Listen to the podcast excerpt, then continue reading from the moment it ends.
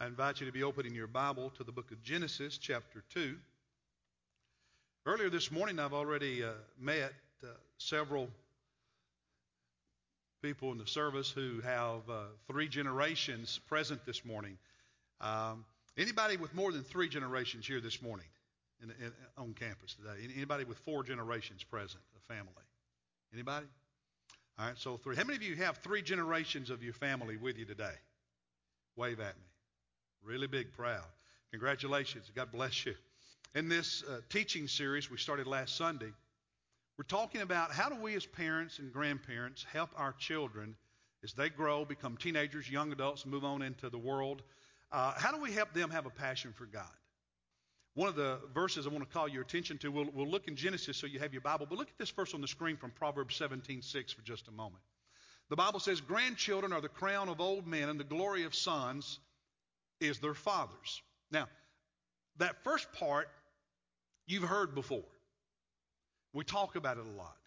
Um, grandchildren are a great blessing to grandparents. I mean, if you're around grandparents, they just light up when they see their grandkids or uh, when they talk about their grandkids. I mean, it's one of the crowns of life. It's you know you've you've raised you know grandkids are the reward for raising your kids. It's just that simple. Okay? It's the reward for raising your kids. It's the reward for surviving the teenage years of your children. Okay? Grandkids.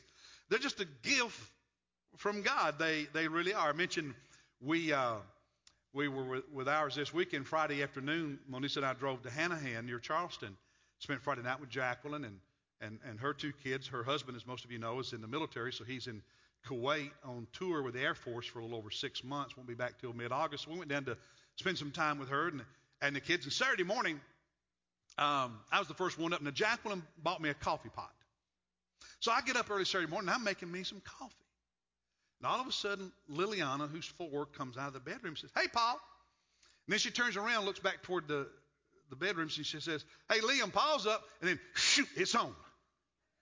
Okay, it's just on from there.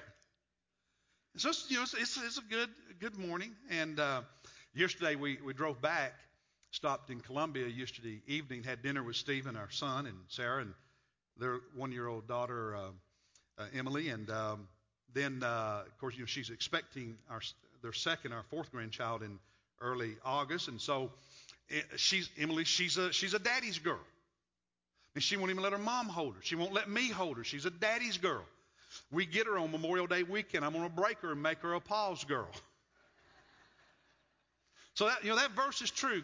Grandchildren, grand, grandchildren are the crown. I mean, it's just it's just a, a beautiful part of life. But but look at the rest of the verse. We we never pay any attention to the rest of it.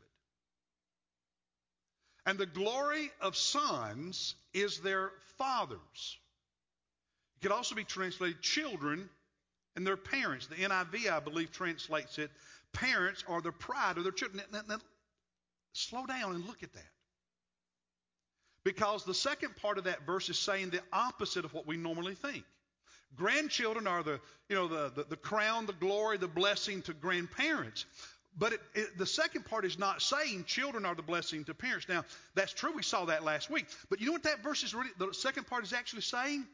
Parents, listen, Parents are supposed to be the glory, the crown, the blessing of their children. It's the opposite of what we often think.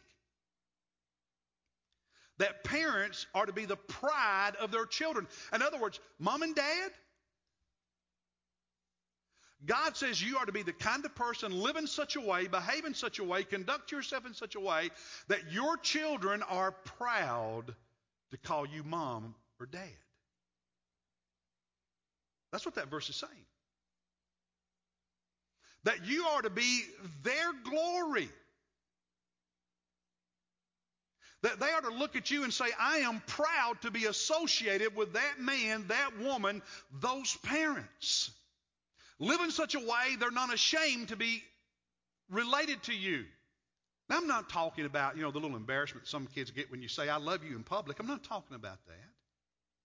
I'm talking about you're the kind of person That when your kids are honest, they say, I am proud of mom. I'm proud of dad. I, I love them and I, am I'm, I'm happy to emulate them and learn from them. And they're, they're, they're the glory of my life. I'm, I'm proud to be connected to them. So it's not just about us teaching them lessons with our words because the greatest lessons we teach are with our lives. What do our lives teach our children and teach our grandchildren? How do they, how do they feel about the way we live and conduct ourselves? Are your kids proud of you? Even if they've never told you, are they proud of the person you're becoming? Are they proud of the fact that today you're more mature than you were five years ago. Today, you're more loving and more kind and more generous and more forgiving than you were 10 years ago. Are they proud of the fact that when they look at you, they see development, they see spiritual growth, they see more love for Jesus in you now than they did in the past? You see, if we want to maximize the positive influence we can have on our children, especially spiritually, then that matters. The research tells us that one of the keys to your children being spiritually strong as adults and staying in church is as they grow up, they have to like you. They have to like you. That if they don't like who you are, they don't like you, your influence is not as positive as you want it to be. Now, that's not the same as just being their friend and, you know, compromising. You have to be a person they like and they respect. So, um, we, we, we want that for our kids. It matters. And, and the Bible says that's, that's the kind of parent, those are the kind of parents that are a blessing to their children. So, in this sermon series, what we're trying to do is help us, help me, help you know how to be those kind of parents that maximize our influence on our kids. And, and we're using some tools. The first tool we, we're using is the Word of God. What, what does the Bible teach us? What are some principles in Scripture that can help us be godly parents and, and influence our kids the right way? The other tool we're, we're using are some research projects, three in particular. You see the Harvard Grant Study, the Lifeway Research Project, and then the other one is the one that's summarized in this book that I'm referring to, Why They Stay, looking at children who grew up in church, that as young adults in their 20s and early 30s, stay in church and love the Lord Jesus? And what were the factors that tended to influence them in such a positive way spiritually? So that's what we're looking at and looking some lessons. And, and, I, and I said last week that you could summarize all the lessons from Scripture and these studies in, in, in this, this idea that the most important thing is that we be authentic in our ability to love. Love God with all your heart. Be real. And then today, love their mom. Love their dad. Genesis 2, I ask you to open your Bible. We'll look at some verses there in a moment. Now, I spent some time praying over what passage to use to talk about loving your spouse because uh, the, the other three sermons, the scripture passages just came quickly. This one I struggled. I struggled. Which, which, which passage to help us understand some important things about loving your spouse? And I decided to take a, a different approach because there's a lot of love stories in the Bible. There really are. And they're beautiful to study sometimes, and I encourage you to do that. And uh, the story is found in, in, Genesis 2. And I want us to walk through a little bit of that. And I just want to make a couple of points uh, real quick. So, Genesis chapter 2, and I, I've got the verses on the screen for you as well. Let's, let's start by looking at verse 7 now. Many of you are familiar with the story, but if you're not, you can follow here. The Bible says in Genesis 2, God formed man from the dust of the ground, breathed into his nostrils the breath of life, and man became a living being. So God creates humanity. He creates the first man, Adam, and he places him in verse 8 in a garden. We call it the Garden of Eden. The story drops down a few verses to verse 15, I believe. Verse 15. And so look at what it says. The Lord God took the man and he put him in the Garden of Eden. And notice that to cultivate and keep it. Hey, guys, listen to me. Ladies, listen to me. Work is not part of the curse. Work is not part of God's punishment. Now, how hard it is, is part of the punishment because after the sin, God made the weeds grow and the weeds and everything got hard. But production, doing stuff, creating stuff is one of the gifts of God. And so God, God puts Adam in the Garden of Eden to cultivate it, take care of it. And uh, in verses 16 and following, he said, uh, You can eat from everything in here. You know the story, except the fruit of that one tree. In other words, hey, you have such liberty. Humanity, you have so many blessings, so many gifts, so many opportunities. You've got so much available to you. But there are some things off limits. Have you ever noticed when you tell a child, a little child, no, what, what, what happens? See, it's a human predicament. We, we can have thousands and thousands and thousands and thousands of opportunities, but let somebody say no to one thing and we get our dander up. That's the human problem pride and arrogance. And I've got to be God, and I need to be king, and I need to be in charge. I need to be the boss. And that kind of thinking usually leads us down a path of, of pain.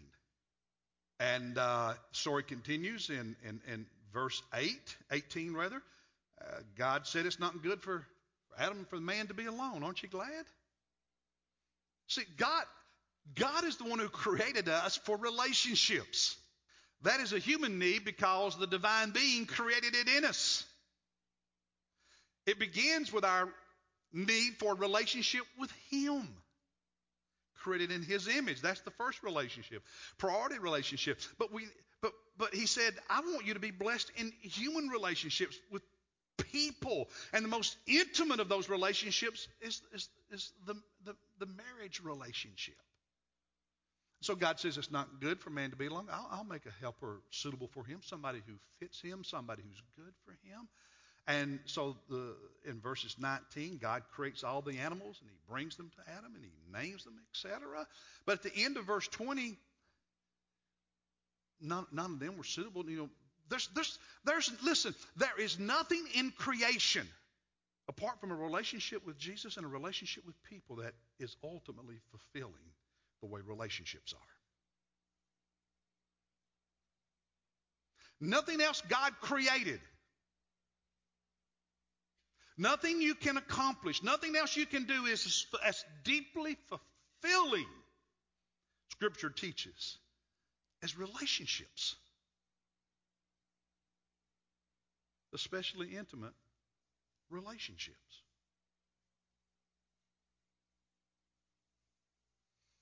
That's why marriage can be such a blessing, or when it's not done well, so painful. That's, that's the reason your relationship with your children and grandchildren and, and, and your siblings and your parents can be such a great blessing or so painful. Because you can't have great love without the risk of great pain, which makes it much more important that we be intentional in how we approach the relationships because they are the greatest blessings in life.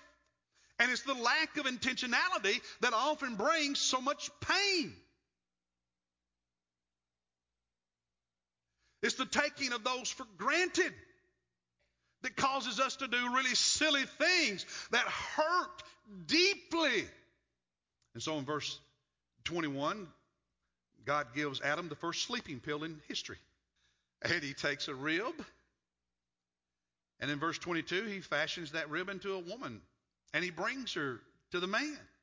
Marriage is God's gift, it's his creation, Scripture's teaching. It's not a human invention, it's a divine invention, a divine institution. And in verse 23, Adam, here's how he responded Wow. That summarizes the whole verse. This is now bone of my bones, flesh of my flesh. She shall be called woman because she was taken out of man.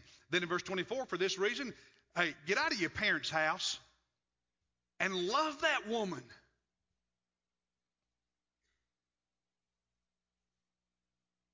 Love your family.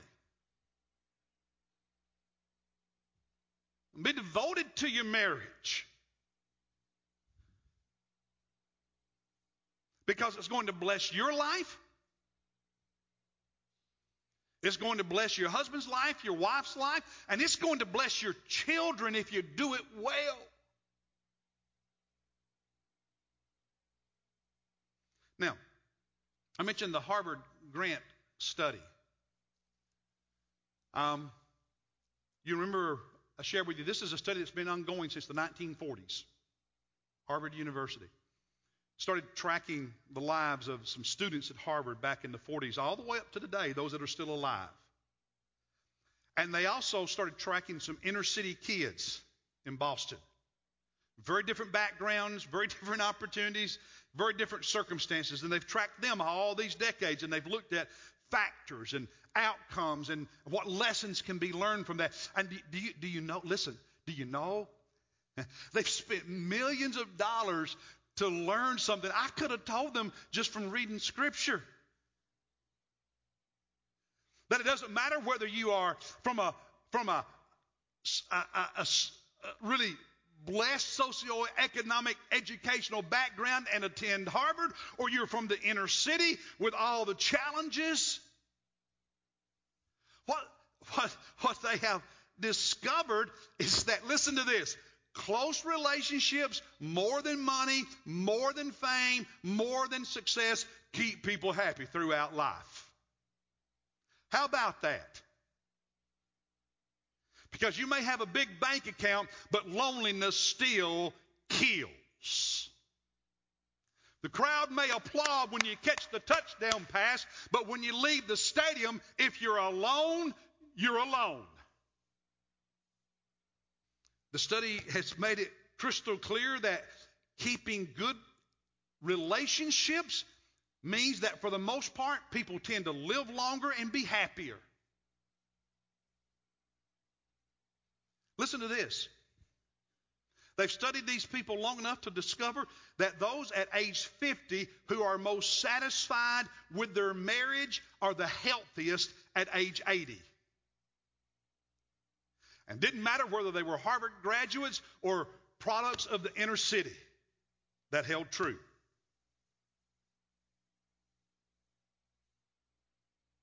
The Harvard study says, and I'm quoting, that good marriage protects people against mental, emotional, and physical problems better than money, genes, high IQ, or social class.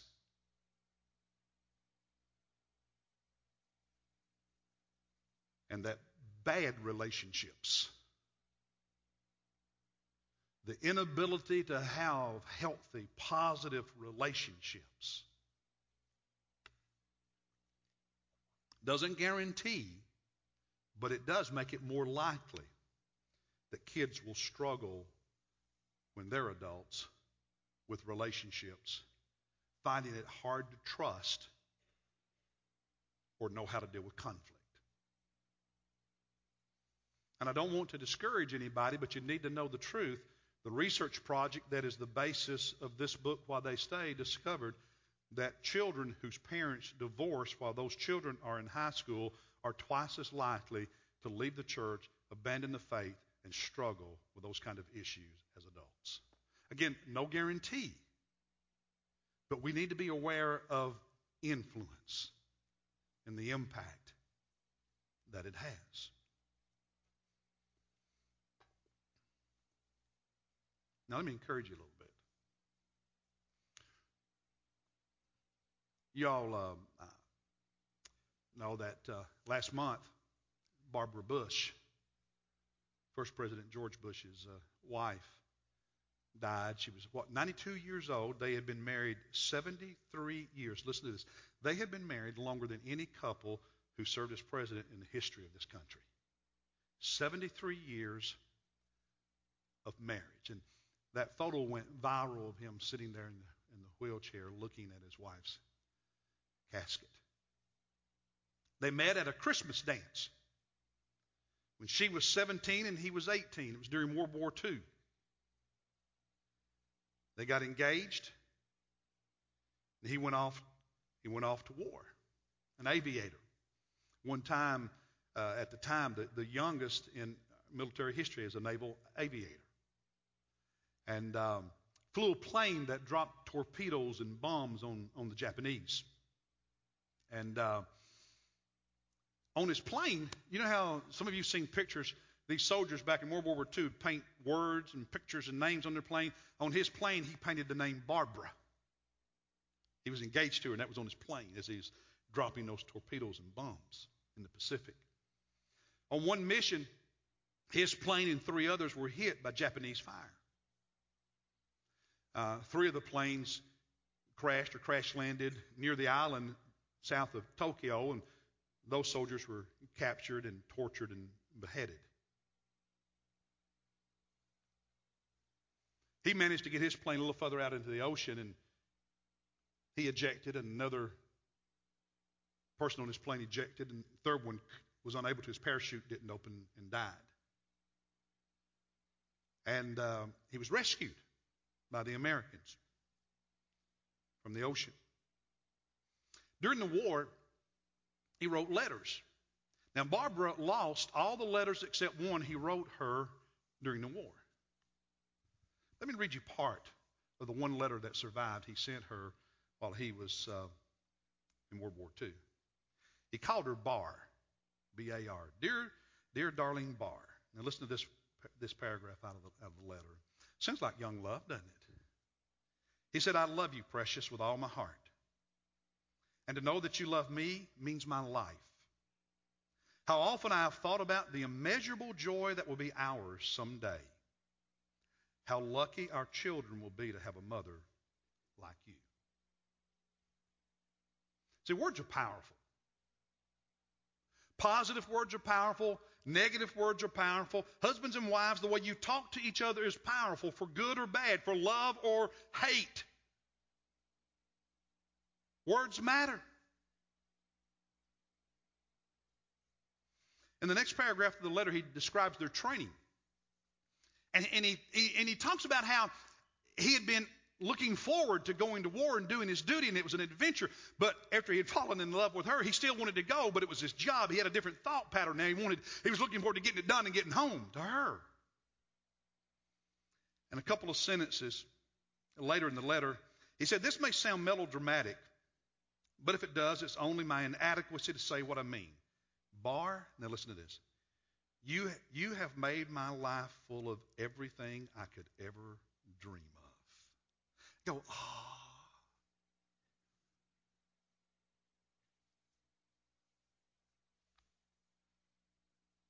They were going to have six children together, one who would die uh, really young.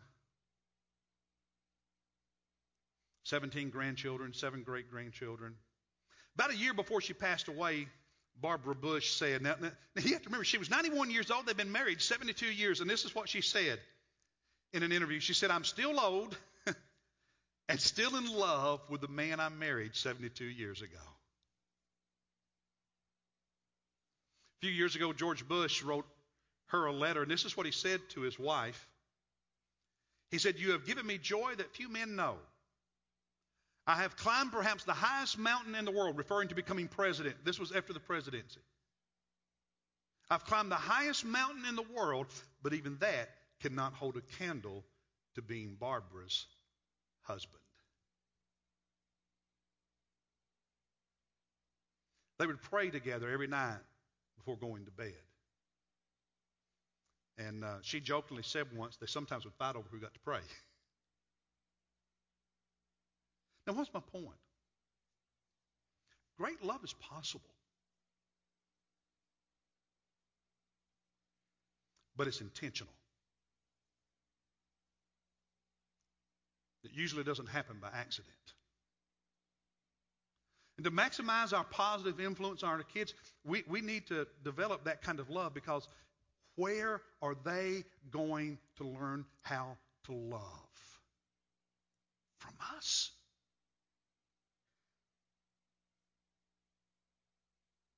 Now, maybe you can't undo the past, but guess what? You can change your future.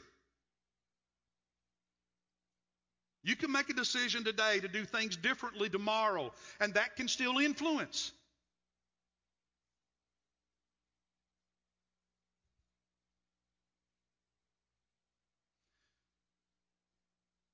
You, you, you know the mistake we often make is we start looking around us. We start looking at our circumstances, the, the outside, and say, if this were different and if that were different, then I would be different. And I, and, and I want to suggest we look on the inside and we look up because go back to Adam and Eve. Here's, here's the real reason I, I, I chose this story, not just because of the biblical lessons there, but think about how, how we think circumstances have to be perfect. Well, nobody had better circumstances than Adam and Eve. Their environment was perfect. Their circumstances were perfect. They were perfect for each other. I mean, nobody else. God created them just for each other, perfect for each other.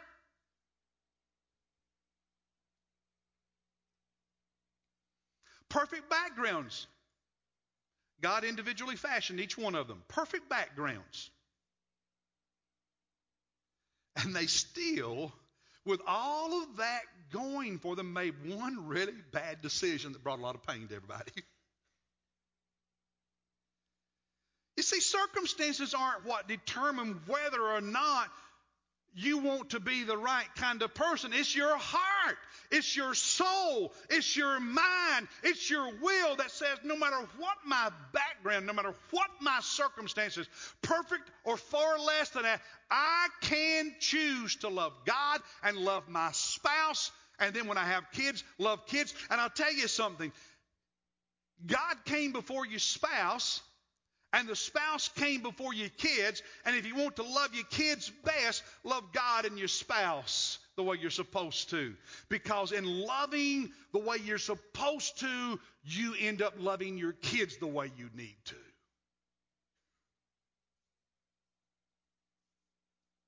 And you give them a head start on how to have a great life themselves.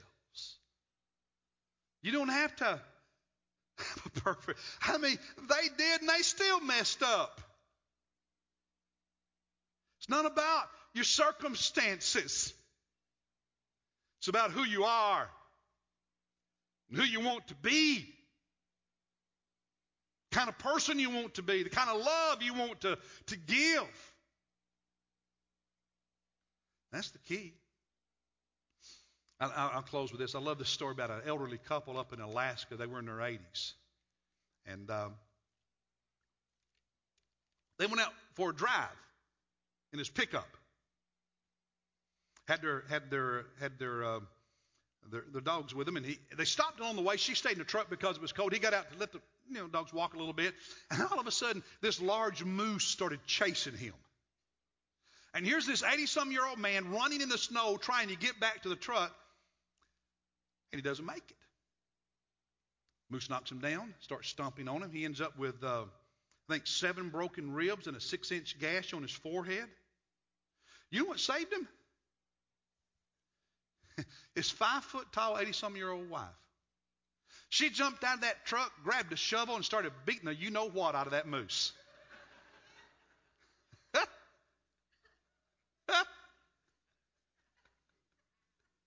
Yeah, I'll tell you the truth. And eventually he walked off. And I just love that image of this 80 some year old, five foot tall woman with that shovel just protecting her man. Isn't that great? You know, instead of fighting each other all the time, how about fight for your marriage? Mm-hmm.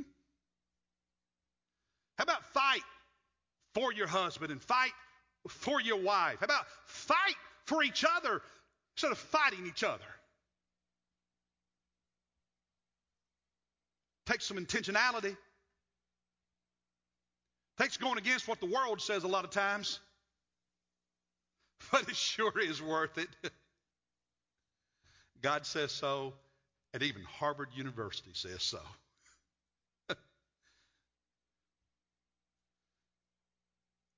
So, what kind of person do you want to be? What kind of husband do you want to be? What kind of wife do you want to be? What kind of parent do you want? What kind of influence do you want to be? What kind of life